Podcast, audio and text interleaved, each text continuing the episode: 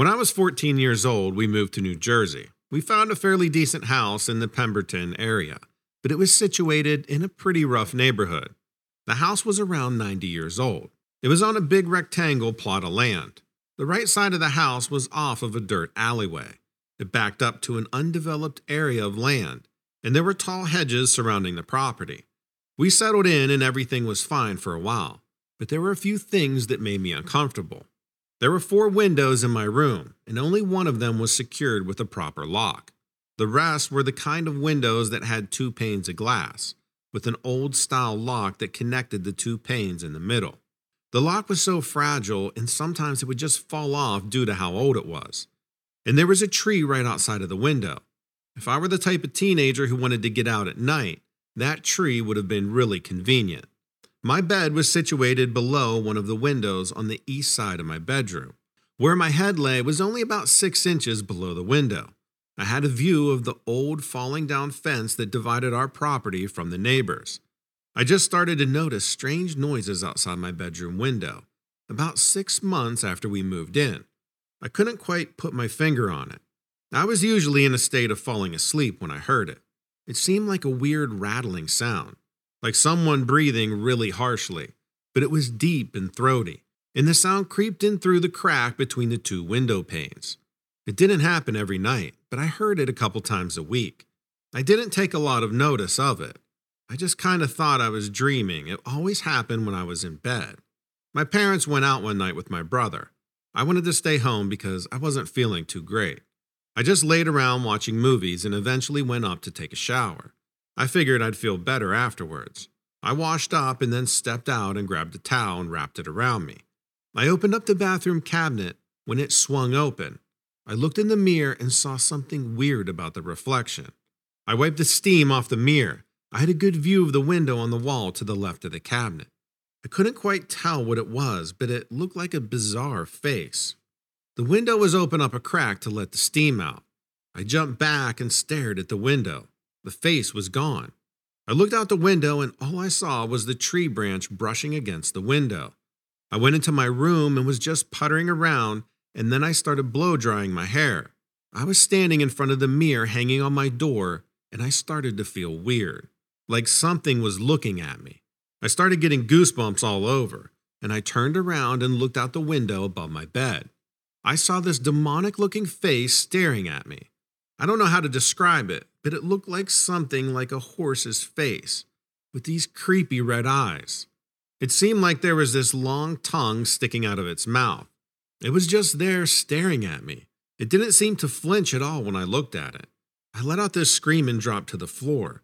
There was a strong smell of sulfur coming in through the window. My heart was pounding so fast. I was trying to calm down, but I was just so freaked out. This bizarre creature had been watching me the whole time. I was convinced that this was the thing I heard breathing outside of my window and visiting me for probably months now. I managed to pull myself together and crawl to the door, and I opened it with my fingertips so that I could get out of my room and run down the hallway.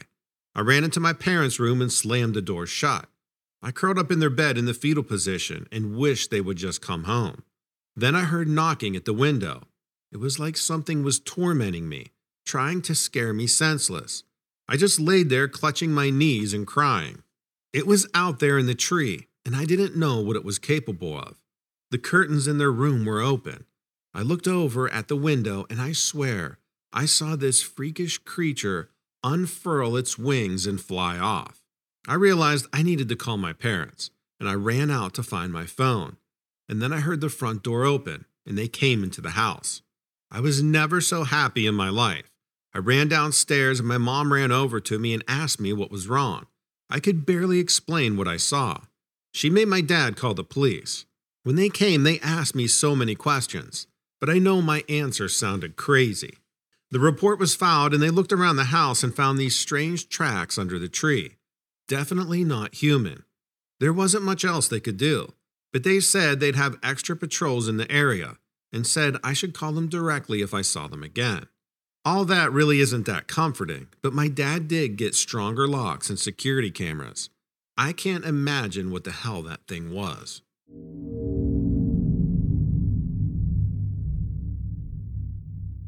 I live in a town called Blue River, Indiana. It's not even hardly a town, since it doesn't have a mayor or anything like that.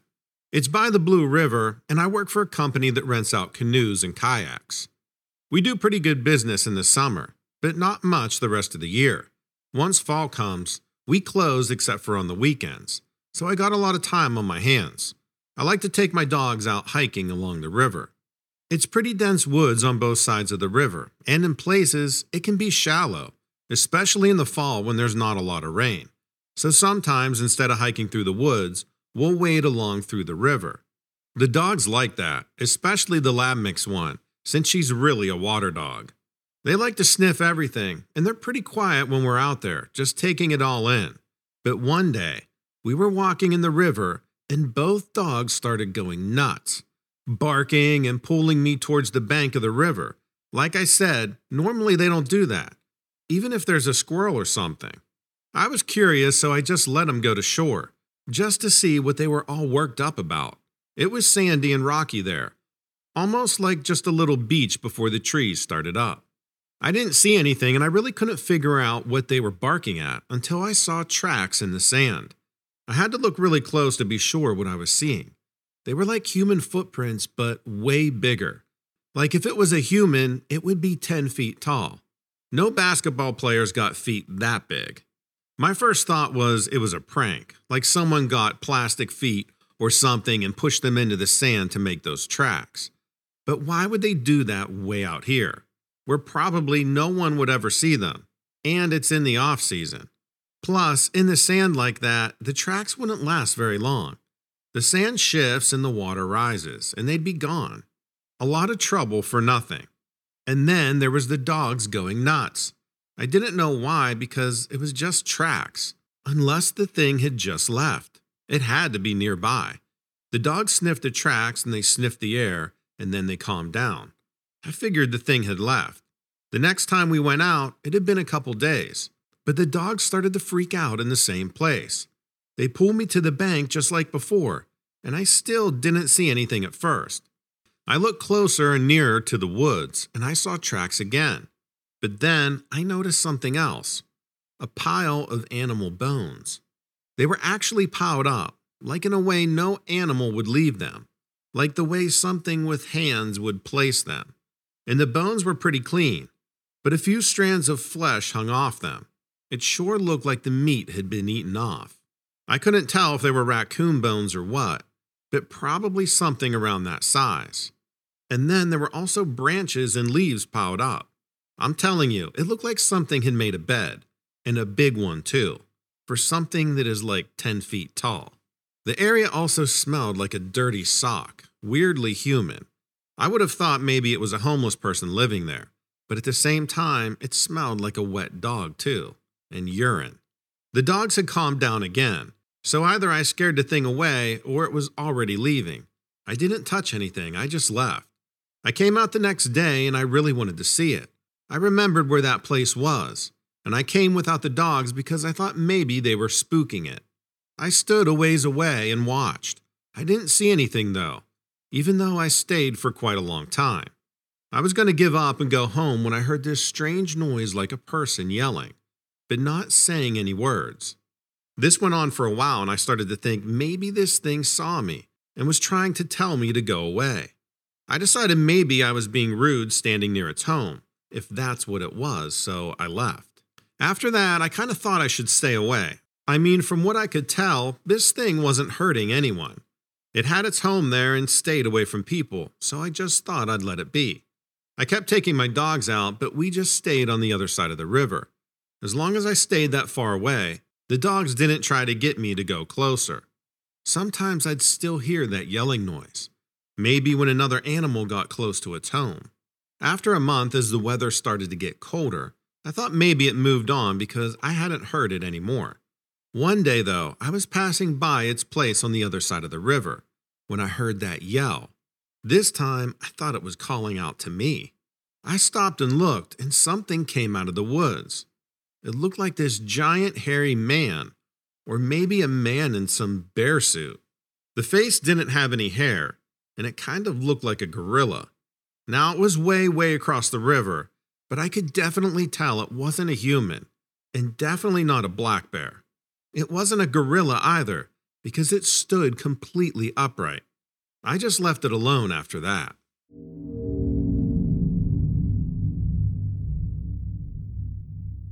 I didn't believe in ghosts until I started working at this cafe near Ohio State University in Columbus, Ohio. The cafe is gone now, and I'll get to that later. I basically got a job there because I was going to school at OSU, and it was right by campus.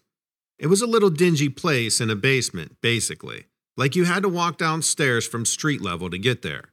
It had a few tables and a little dining room, and another room that had a small stage where local bands sometimes played. I didn't usually hear them because I worked really in the morning. It opened at 6 a.m., and I had to get there by 5 a.m. to start brewing coffee and bake muffins. When I first started, I worked with this guy named Brad. He talked all the time about his girlfriend or his lack of a girlfriend, his classes, his roommate, everything. One day, though, he got sick and didn't come in. It was quiet in there without him, at least when I was opening the restaurant before any customers showed up. After a few minutes, I started noticing noises. It sounded exactly like when Brad was there, except without the talking. Drawers opening and closing, the squeak the oven door makes, footsteps on the floor, and banging like someone is doing the dishes in the sink. But when I look around, of course, no one is there. Once people started coming in, I didn't notice it anymore, and I forgot about it. The next day, Brad still hadn't got better, and it happened again. When I was making coffee, I heard someone walking around, a wooden spoon banging against the side of a bowl, the cooler door opening and closing. After I finished setting up the sandwich station, I heard the oven timer go off. I was sure I hadn't set the timer or put anything in the oven. I'd been planning to bake muffins a little later. As I walked over to the oven, I felt a chilly place in the room. It was weird because it wasn't close to the air conditioning vent, and the AC wasn't on anyway, since it was October. There really aren't any windows in the place either, since it's the basement, so I couldn't think of anywhere the cold could be coming from except for the walk in cooler. I looked over at it and the door was closed. When I got closer to the oven, I noticed the smell of muffins. I opened it and sure enough, there were muffins inside, done perfectly. I took out the pan, tried to convince myself that I must have somehow made them without remembering. But I wasn't that tired. I was used to getting up at 4:30 a.m. I was sure I hadn't made the muffins, but then who had? Could someone have really snuck in and made the muffins while my back was turned? I don't think so.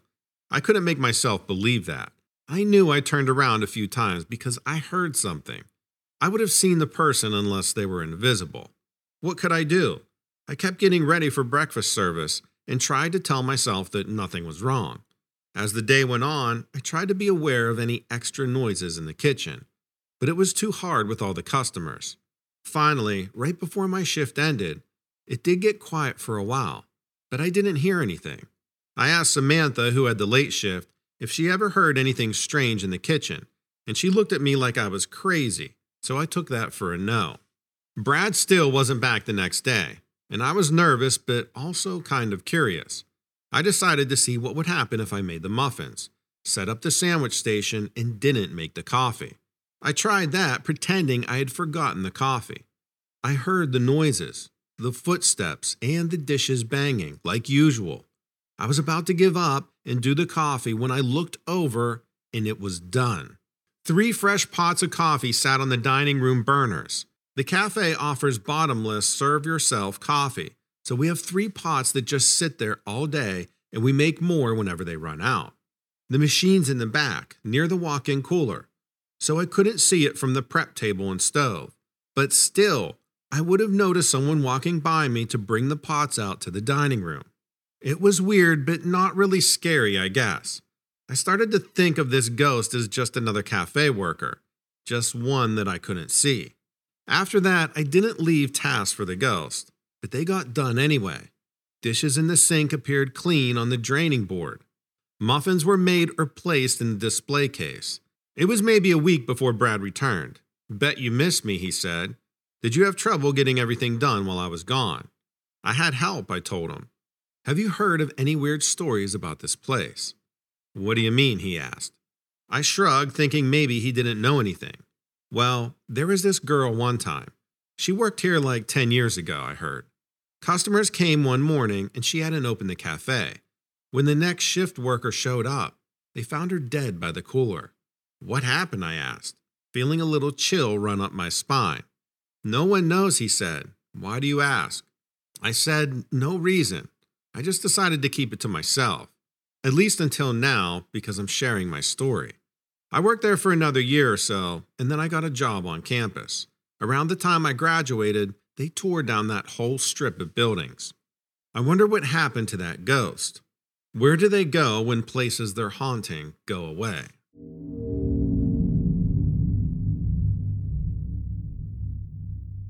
Hi, Donovan. I've heard stories about the rake and crawlers on your show, and I believe in them 100% because I sure saw one myself. I live in Oklahoma City, but my family's got a couple of mobile homes down in Broken Bow. I go see them whenever I got a long weekend or something, and one Friday I had Monday off for a holiday, so I was getting my stuff together. Anyway, I live in a little six unit apartment complex three units on the top floor and three on the bottom. Mine's the corner of the bottom. When you go out the door, there's a concrete slab that runs the length of it, and we put out plastic chairs and plants on it. I wanted to get going early, so I walked out of my apartment before the sun rose, carrying my duffel bag over my shoulder. There are a few lights on the outside of our building, but some of them are always burned out. That day, the one in front of my neighbor's place, the guy in the middle, his was out. But in the dimness of the not so bright bulb in the front of the next unit, I saw something hunkered down near the door. It looked like a smallish person, but naked, skinny too. I could see the rib cage through this creepy pale skin. Its mouth was open and it looked like a big black hole. The more I looked, the less human it seemed. The eyes were black, like they were holes too, and it had no expression. It just stared at me, and then I started hearing this weird noise. Like maybe someone was squeezing one of those dog clickers over and over. I couldn't figure out where it was coming from, and then I figured out this thing was making the noise. Maybe with its mouth, but I couldn't even tell. I yelled, Hey, what are you doing? I was just trying to sound not scared, but it didn't really work. At least I was loud, though. The thing kind of flinched and started to back away from the door. It was hunched down and like crawling on all fours. Go away, I said. But I was afraid it could get in the neighbor's door, and I didn't want it to do that. I didn't know what it would do if it got in there, but I had a feeling it wouldn't be anything good. One second, it was backing away, and then the next, it was gone. The thing was fast. I got in my car and ripped out of that parking lot quick. When I got to my brother's trailer in Broken Bow, it was mid morning, and he was out feeding the chickens. He asked me what the heck was wrong with me, because he could see that I was shook up. Our family is part Choctaw, and they do believe in some weird stuff. So I wasn't surprised that after I told him what I saw, he said, the rake. I kind of knew that was probably what it was, since I do listen to your show quite a bit, but it was still really weird to hear him say it. It was hanging around your apartment, he said. That's bad. Yeah, why? I said, trying not to act scared again. You got to talk to Gamma, he said. I didn't want to tell our grandma about it, but I guessed he was right. Once he was done feeding the chickens, we went off to her trailer just down the road. Gamma lives with another old lady, and they spend most of their time making beaded stuff for tourists. They were sitting out in front of their trailer shelling peas when we got there. Gamma, I seen the rake, I said. Her old lady friend Patty dropped the pea she was shelling and then picked it back up and tossed it in the plastic tub. You got a dream catcher in your room? Gamma asked me. No, I don't got one of them tourist things, I said. Why would I? Well, you need one, she said, and shoved her pea basket toward Patty. We went inside and she started getting some stuff out. I couldn't believe I was even doing this. It seemed pretty silly, but then that rake was one scary thing. So I went along with it and I didn't know how else to keep it away. Where you seen it? she asked, while she strung the beads on a wooden circle. Outside my apartment, I said. Actually, my neighbor's apartment. She looked at me and said, They need one too. What about the other units? I asked. How many? She said. I told her, and she said, Get to work. I'm no craft person, but by the time we finished all six of the dream catchers, I was getting pretty good at it. She put them in a bag and said, Go bring them home. Wait, I was going to stay the weekend, I said. She gave me her look, and you don't argue with Gamma's look. I took the bag and left. I felt pretty silly, but I knocked on everyone's door and handed out the dream catchers. I told them to hang it over their beds, like Gamma said. They looked at me weird, but they took them. All except Steve on the top floor. He didn't answer. I knew he was there because his crappy little sedan was out in the lot. Plus, I could see the light on. I left the dream catcher by the door. Maybe it would still work there. I went into my apartment and hung mine over my bed. But I sure didn't sleep much that night. I kept thinking about that creepy thing hanging around outside the building. Over the next few days, Steve's car didn't move. Normally, he goes to work in the morning and comes back around 6, but it just sat there. After a week, I saw his door was open and the landlord was in there. I asked him what happened, and he said Steve split. He left all of his stuff. I didn't see the dream catcher anywhere. Personally, I think that thing got him. I'm leaving that dream catcher over my bed.